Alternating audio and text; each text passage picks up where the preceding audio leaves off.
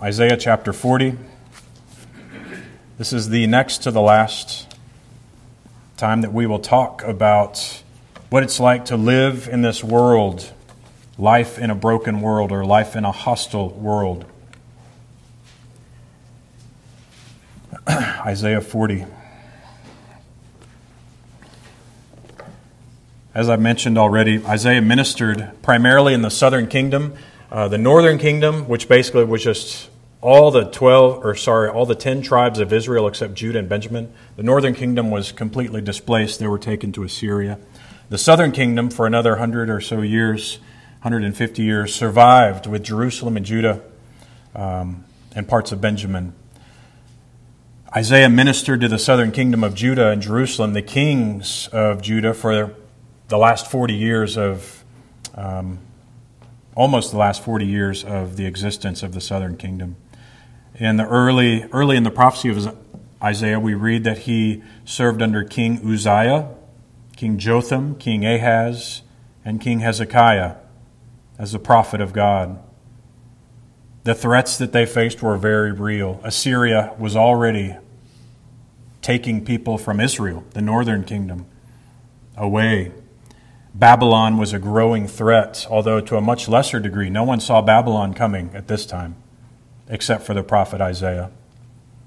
Israel and Syria were certainly threats to Judah, uh, especially during the beginning of Isaiah's reign. But Isaiah, like all the prophets, served as God's covenant prosecutor. That means he, he was like a, a prosecuting attorney in God's heavenly courts. Only he was sent to proclaim the, the, the truth of God's word, to tell people the law of God and encourage them to repent, and then tell them of the coming consequences and wrath if they did not repent. That really is the first half of the book of Isaiah, chapters 1 through 35. And it's God's use of Assyria to judge Israel and then chapters 40 to 66, the last half of Isaiah, we, we actually see God promising deliverance and the return of the exiles from Babylon. And this, again, was 150 years before Judah ever was exiled. So before the discipline was ever happening, he, God already promised that He would send comfort. This is how our God is. He's kind and good, even in discipline. But this doesn't just apply to the people who lived in this time. In these last 20 chapters or so of Isaiah, we also see this applying to the people of the church, the church age, because he prophesies about the coming king, the Redeemer. He talks about the suffering servant in Isaiah 40 or 53. And all through these last 26 chapters, we see a promise of a Redeemer so this isn't just describing the deliverance of the people of Israel from Babylon. This is the deliverance of God's all of God's people from sin by the coming Messiah. And all of this is beautifully woven together in the same prophetic letter. Just as the first part of the vision in chapter 6 begins with the heavenly court where we see God talking to the angels and saying, Whom shall I send? And who will go for us? And Isaiah says, Here I am, send me. So in chapter 40, the beginning of this message of comfort, we also see, are able to see the, the goings on in God's heavenly court, an inside look at the discussions that are happening there. So this is the word of comfort. The word of comfort. In this chapter, we're going to see three declarations by God and the prophets. We'll see six displays of God's character and then three redirections of the people's hearts.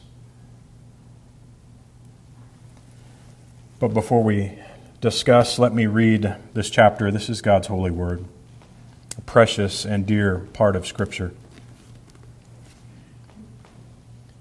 Comfort, comfort my people, says your God.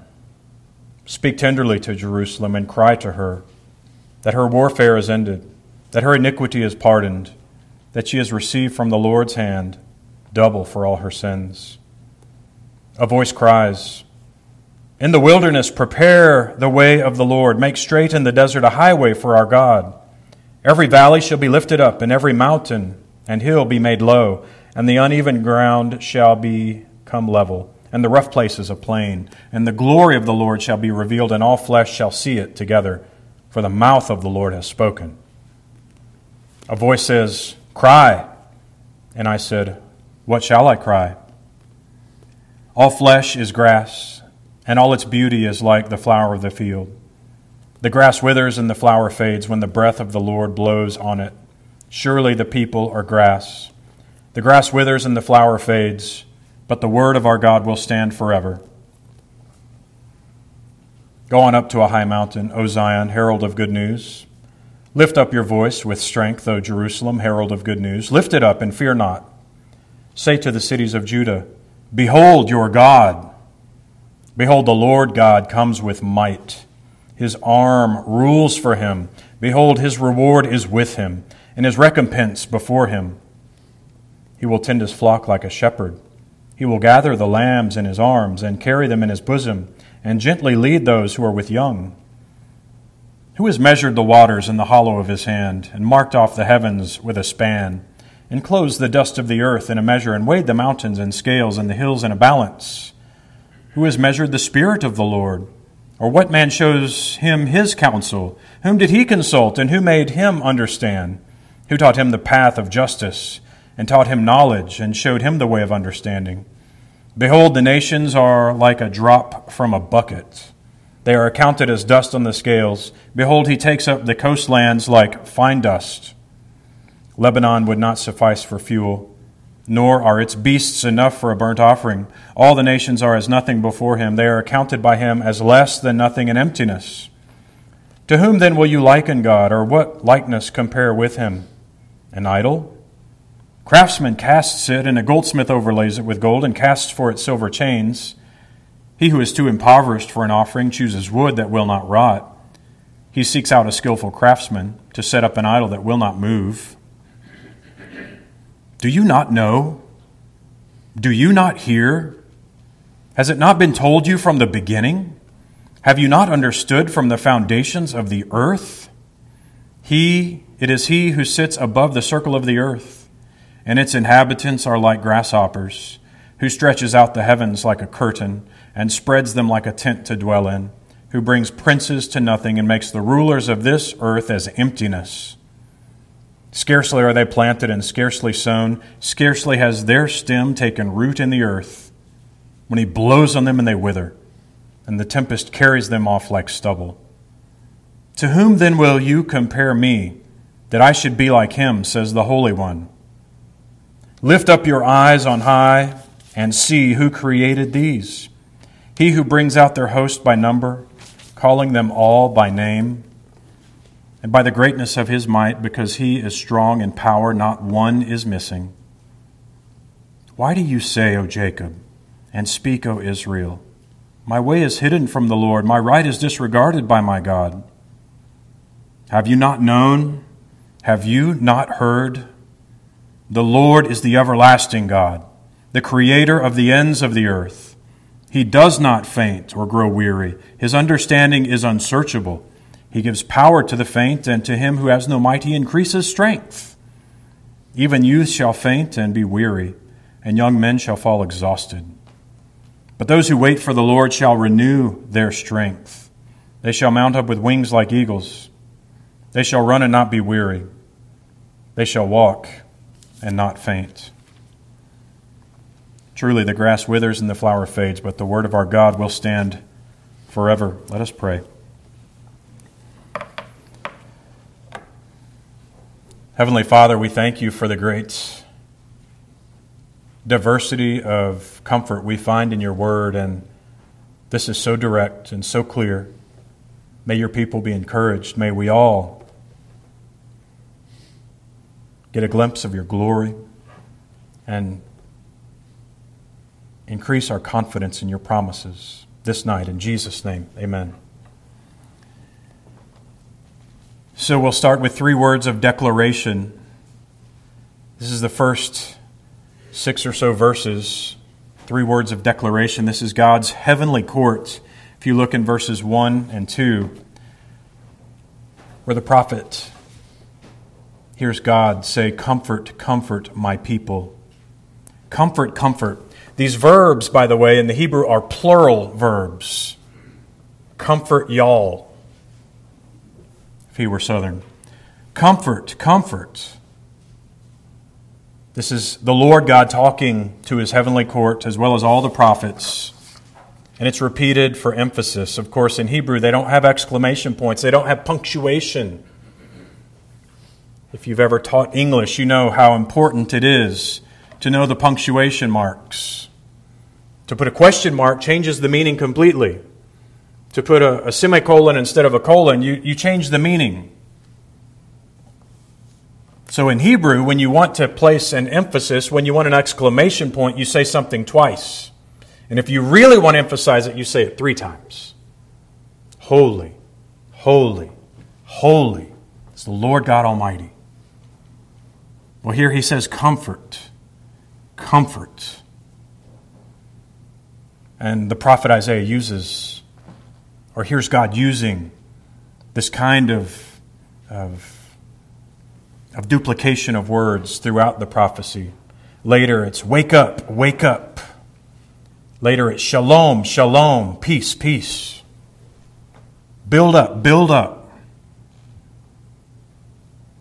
But here it's comfort, comfort.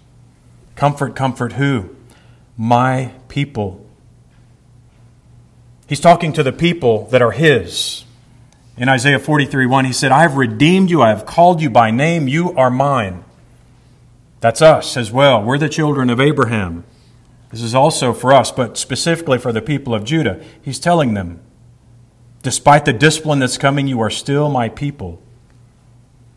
And for the first 35 chapters, he's been talking about the discipline of God. It's coming. It's coming. You need to repent. The discipline is coming. The devastation is coming. And then in chapter 40, he shifts. He shifts to this word of comfort, even in the midst of discipline. And he says, Speak tenderly. Speak tenderly to Jerusalem, to the church. Cry to her. This is to cry out with a loud voice. It's announcing for everyone to hear.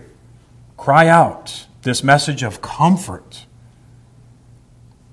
Isaiah, who had warned of the coming wrath of God for so long, is now told, Speak a message of comfort. I, feel this way sometimes too as I'm going through the scriptures, preaching verse by verse through the scriptures.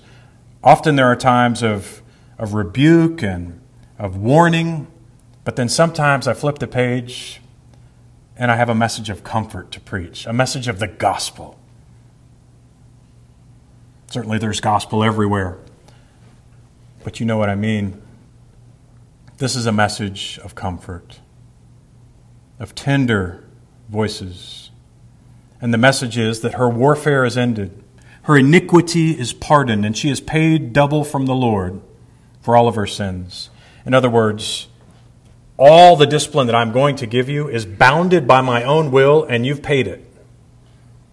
Now, certainly they hadn't paid it yet. It was coming, He's talking about a time that was in the future when the discipline would be put on it. But still, the message would be a message of comfort that God has put a limit on his people's aff- afflictions and their trials. He's limited it and bound it for his own purposes. And what a comfort that is for us as well. There's no affliction that's randomized. God uses our afflictions for his purposes, and it's all bound. He's placed his hand upon you. He watches over every detail of your life. And he tells them that their iniquity is parted, pardoned, their warfare is ended. The time of captivity in Babylon for the, for the people of Judah and Israel had a particular limit controlled by God. And certainly this warfare is ended. This is a soldiering metaphor. This is, this is the soldier whose deployment time is over and he's just ready to go home after the people of Israel and Judah were in Babylon for so long, after 70 years for the people of Judah, it was time to go home. And those who were listening knew that it was time to go home and wanted to go back home. This is the prophecies or the, the, the book of Daniel that we see, where Daniel knew that the prophecies of Jeremiah, the 70 years, had come to a completion, and he was praying that the time of warfare was ended. He was ready to go home. This is a frustrating time for a soldier, too. You have to wait. And that also is in the, the end of this prophecy. You have to wait. I remember the, the times that I've been deployed. The government always makes you wait. You think, ah, oh, well, yeah, my deployment is going to be over on December 15th. I'll be home by Christmas. Not likely. It's from the December 15th to probably January 15th, and you're just twiddling your thumbs and waiting, waiting for the bureaucracy to move you. And you want to get home. The warfare is ended. You've paid your dues. It's time to go home. It's this anticipation that the prophet is saying, your, your warfare will be ended, and, and you will feel the comfort after the discipline. In verse 3, we see God's declaration in his heavenly court that the kingdom also will come. The kingdom also will come. Not just a message of comfort, but it will come with a kingdom. A voice cries in the wilderness, Prepare the way of the Lord. This is the voice of every prophet in ages past, including Isaiah. And it should sound very familiar because that scripture is in every gospel, which is unique. Sometimes they're in the synoptic gospels, Matthew, Mark, Luke but not in John, sometimes in John, but not in Matthew, Mark, Luke. This is in every gospel Matthew, Mark, Luke, and John. And who does it refer to in the wilderness, prepare the way of the Lord? You probably know this is referring to John the Baptist in every gospel, the greatest of all the prophets. And what is this metaphor? Making way in the wilderness, making straight a highway in the desert. What is this? lifting up the valleys and lowering the mountains and hills. In verses 4 and 5, making the uneven ground level and the rough places a plain. What is the prophet saying? Over and over, it seems these metaphors of leveling and bringing down and lifting up, making rough level. For the Jews, they were glad to see God making things right after their exile in Babylon, and it would happen. God would make things right again and bring them home. But certainly, this is also applied to us through John the Baptist. We see that God is also referring more specifically to his new covenant kingdom. Sproul, in his study Bible, said, At the Lord's appearance, nature submits to his will. He removes all obstacles and prepares a road by which the royal procession advances in the establishment of the kingdom. Isaiah and all the prophets through John the Baptist are declaring the kingdom of God. When the king comes, all of creation was made to prepare for their creator. And certainly we see when Christ was on the earth, all of creation submitted to their king. He walked on the water. He cast out demons. He healed the sick. And everything he wanted to do, he did it. He conquered death. The devil hates the kingdom of God. Hence, I think we see the repetition of the metaphors the mountains made low, the valleys raised up, the rough places a plain. For the kingdom of God, it's, it's difficult for those in it. And yet, verse 5, the truth is that the glory of the Lord shall be revealed. And all flesh together shall see it, for the mouth of the Lord has spoken. Whenever you see that phrase, for the mouth of the Lord has spoken, that means it is done. There is no question. Of course, everything in God's Word is done. But this is another exclamation point. This will happen. You will return from the exile in Babylon. And more than that, we will see our redemption from sin and Satan and the kingdom of Satan and Babylon the Great. The return from the exile was actually just a shadow of the glory that God would display in the incarnation of Christ. And when Christ hung on the cross, he was hanging between heaven and earth, like Jacob's ladder, the only way for us to see the glory of God.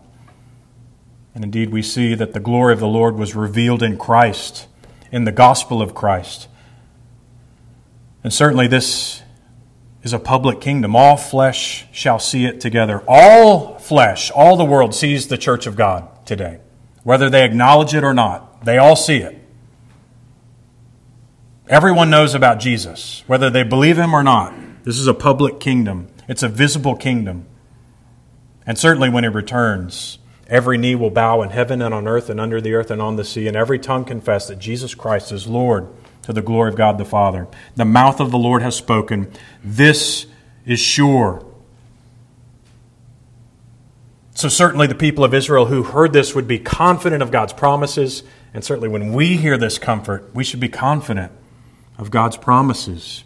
We should encourage our feeble hands and strengthen our weak knees by a reminder of the Word of God that it's true and it's final and it will be accomplished. We should meditate on the promises of God. Final declaration we see in verses 6 through 9, the declaration from God's heavenly court. The prophet is to declare good news to the church. He's told to cry out this message. the grass withers and the flower fades. God controls life and death and everything in it. people are like grass. So the, the prophet is, is reminding men and women that compared to God, you are you're nothing. Compared to his holiness and his grandeur, to his majesty, you're nothing. Our hearts need to be humbled before the Almighty God, and everyone who hears the word of God, in whose hands are our life and everything in it, we need to, to be reminded that God and his word will far outlast anything that we do. Calvin says that this is God's gospel in a few words. This is God's gospel in just a few words. in verse 8, we see the grass withers and the flower fades. The people are grass. We are in need of a Savior, but the word of our God will stand forever. We see man's misery on his own, man's humility before the Almighty God, and then man's flight to God for salvation as revealed in his word. So the prophet in verse 9 is commanded to do what all pastors do. As heralds of the king, he's commanded to proclaim the good news. And twice, O Zion, herald of good news, herald of the gospel, lift up your voice with strength. Lift it up, fear not. And what is he to cry? Behold your God. This is all of our desires to behold God. This is Paul's message in 2 Corinthians 3 and 4 that we with all with unveiled face would all behold the glory of the Lord being transformed into the same image from one degree of glory to another for this comes from the Lord who is spirit the the message is that through our lives we increasingly see God we behold the, the Lord God through His Word and by the revelation of the Word in our hearts by the Holy Spirit. For 2 Corinthians 4, he says, Our desire is to have the light of the knowledge of the glory of God in the face of Jesus Christ. When someone is an alcoholic, they'll do anything to get another drink. When someone is a, addicted to drugs, like we can't just think about them like, oh, those, those losers. How'd they get involved in drugs? It's an addiction. They have to have it. They crave another drink. They crave another hit. Nothing will satisfy but another drug, another drink. If you give them music, hey, let's go to a concert. It's not going to satisfy. If you give them a good meal, hey, let's go eat a really good steak. The only thing that will satisfy is drugs, another drink, and then they think they're content. Certainly, we know that that is not true contentment. But the soul of man is just like this. We look everywhere for something to fulfill, something to bring contentment. And nothing in our lives as humans will ever bring any contentment. No pleasures or power. Nothing in all of the earth except Jesus Christ beholding our God. So that's the, the proclamation from the heavenly court. But to back up the word and the promises that Isaiah is to proclaim, Isaiah declares the attributes of God. Why do we have confidence in God and in His promises? Because we know who He is and we trust in His attributes. And God in His attributes is not divided. It's not like this part of God is His justice, and this part is His love, and this part is His grace, and this part is His faithfulness. All of God is all of His attributes all the time. He's ever present 100% in all of His attributes in every action. We can't divide Him up. This is God's simplicity, as the theologians would say. He's not dividable. So when we go through these scriptures, keep that in mind. But in verse 10, what do we see? We see the justice of God. Behold, the Lord God comes with might, and his arm rules for him. His reward is with him, and his recompense is before him. He's saying God is not coming passively. When he comes to defend you, he's not coming as as someone who's just watching and looking. He's not just going to walk around and watch you suffer in exile. When he comes to redeem you, he's going to bring you out. And he's not only coming in love and in mercy, he's coming in might and in power. And he brings justice, he brings recompense. Uh, Jerry and I were blessed to go to a short conference before the General Assembly, and we heard a a number of speakers, preachers. One of them was a young, uh, fiery guy. Um, he was a Cuban American. He's a PCA pastor in Miami uh, named Aldo. I can't remember his last name. You remember Jerry? Aldo. Ah, I can't remember. But one of the things he talked about was that basically we, as a culture, are kind of being sissified we're being feminized, and the gospel is being feminized. Why don't they like Jesus? And if they like Jesus, why doesn't the world like the Jesus who's a prophet, a priest, and a king? Some parts of the church don't like the idea that Christ as our mediator came, as a prophet, a priest, and a king. And yet he did come as a king. And in Revelation, he will come back as a king. When he was on the earth, he reigned as a king, although he was a servant in his earthly form. He reigned.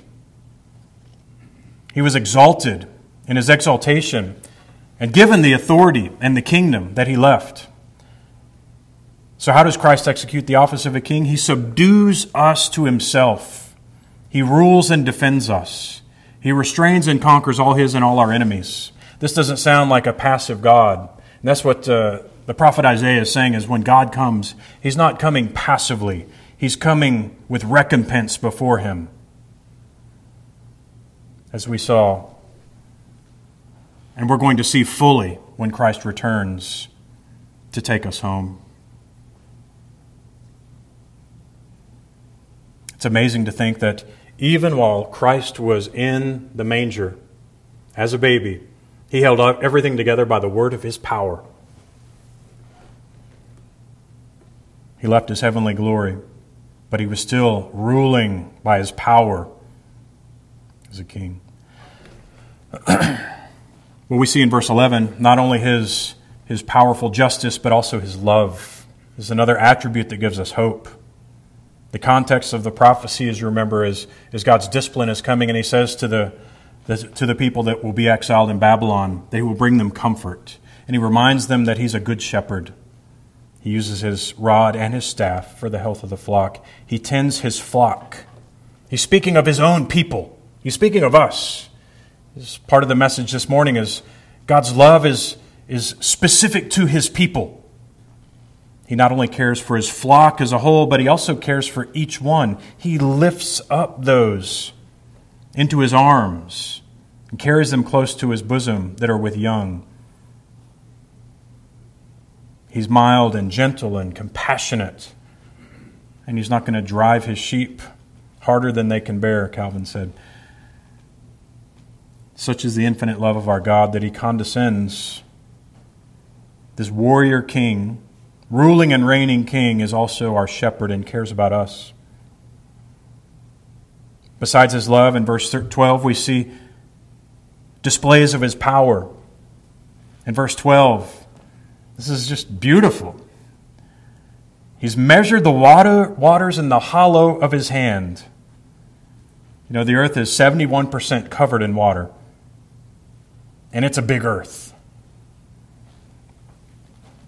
We can't measure it in gallons. I guess you probably could try. 332 million miles of water. I remember someone talking about taking a boat across the Pacific. Took a long time. And he would walk out on the deck and he said, Everywhere I looked there was water. Water. Water. For days, for weeks, nothing but water. I remember flying over the Pacific. Usually we can fly from place to place and you, you can see landmarks fairly quickly. I remember flying for hours and nothing but blue water. And yet, God measures the waters of the earth in this little tiny hollow of his hand. Verse 12 says, He marks off the heavens with a span. Again, it's trying to, to show us the, the magnificent greatness of our God. So, you know, we live in a galaxy called the Milky Way. I saw Rachel look up. She's like, Yeah, I've studied that one. Milky Way.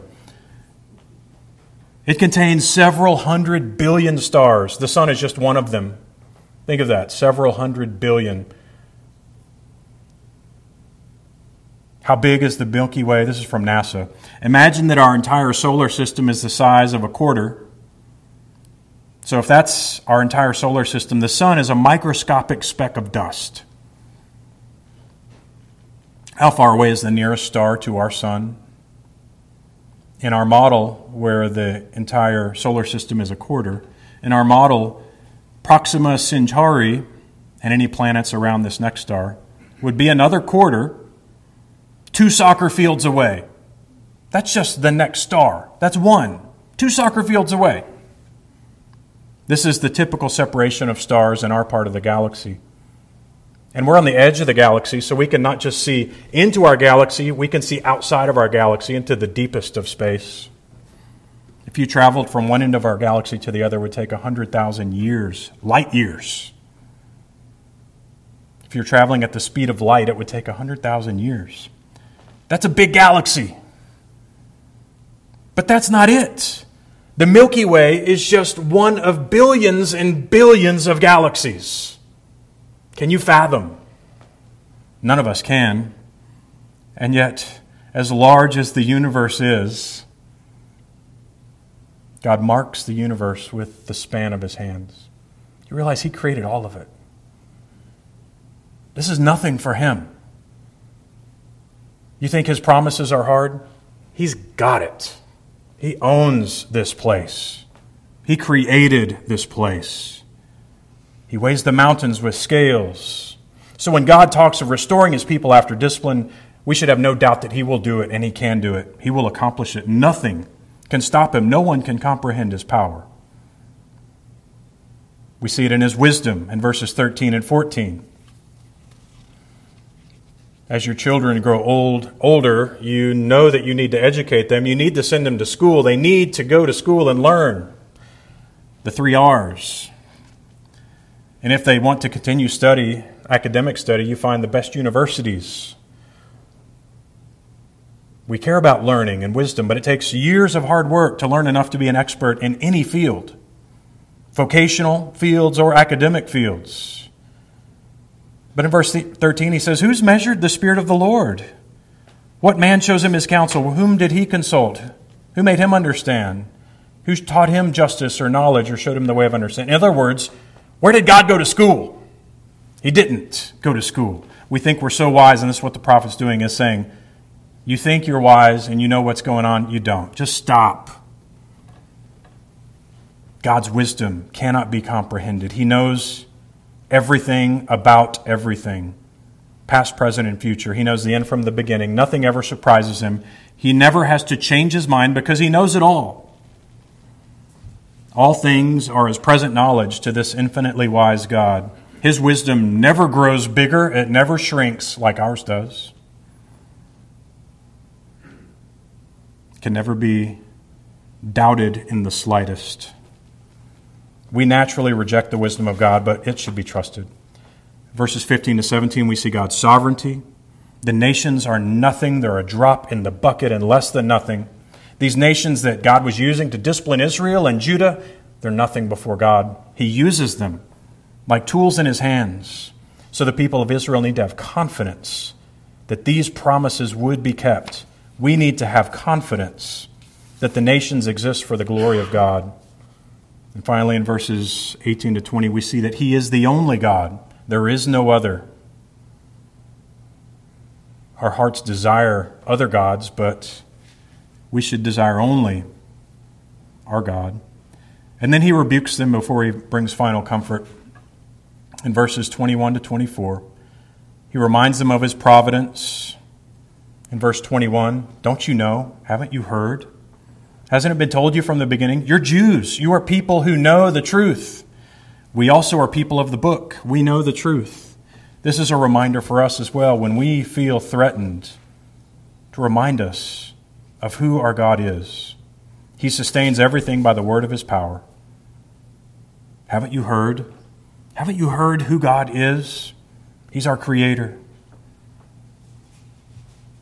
The climax, really, of his, of his gentle rebuke is in verse 25. Whom will you compare to me? Lift up your eyes and see who created the, the heavens. He calls each star by name, implying that he knows each of his people by name. He knows everything about us.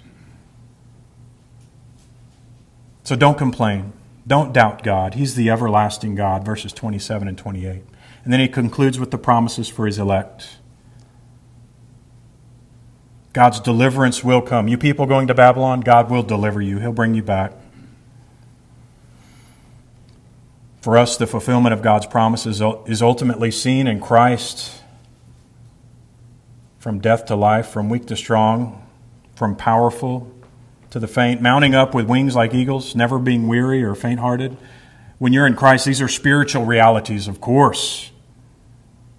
He emboldens us to live for God. When He calls a man, He gives him the power to live on this earth, but He also bids him to come and die to his flesh. So as we go to the Lord's Supper, remember that we are not to fear but we are to be remembering God's attributes and all of his promises are true and sure. Especially we who are his, who are called by his name, should know it. We have no need to fear. We need to wait for the Lord, and he will renew our strength. We'll mount up with wings as eagles, run and not be weary, and walk and not be faint.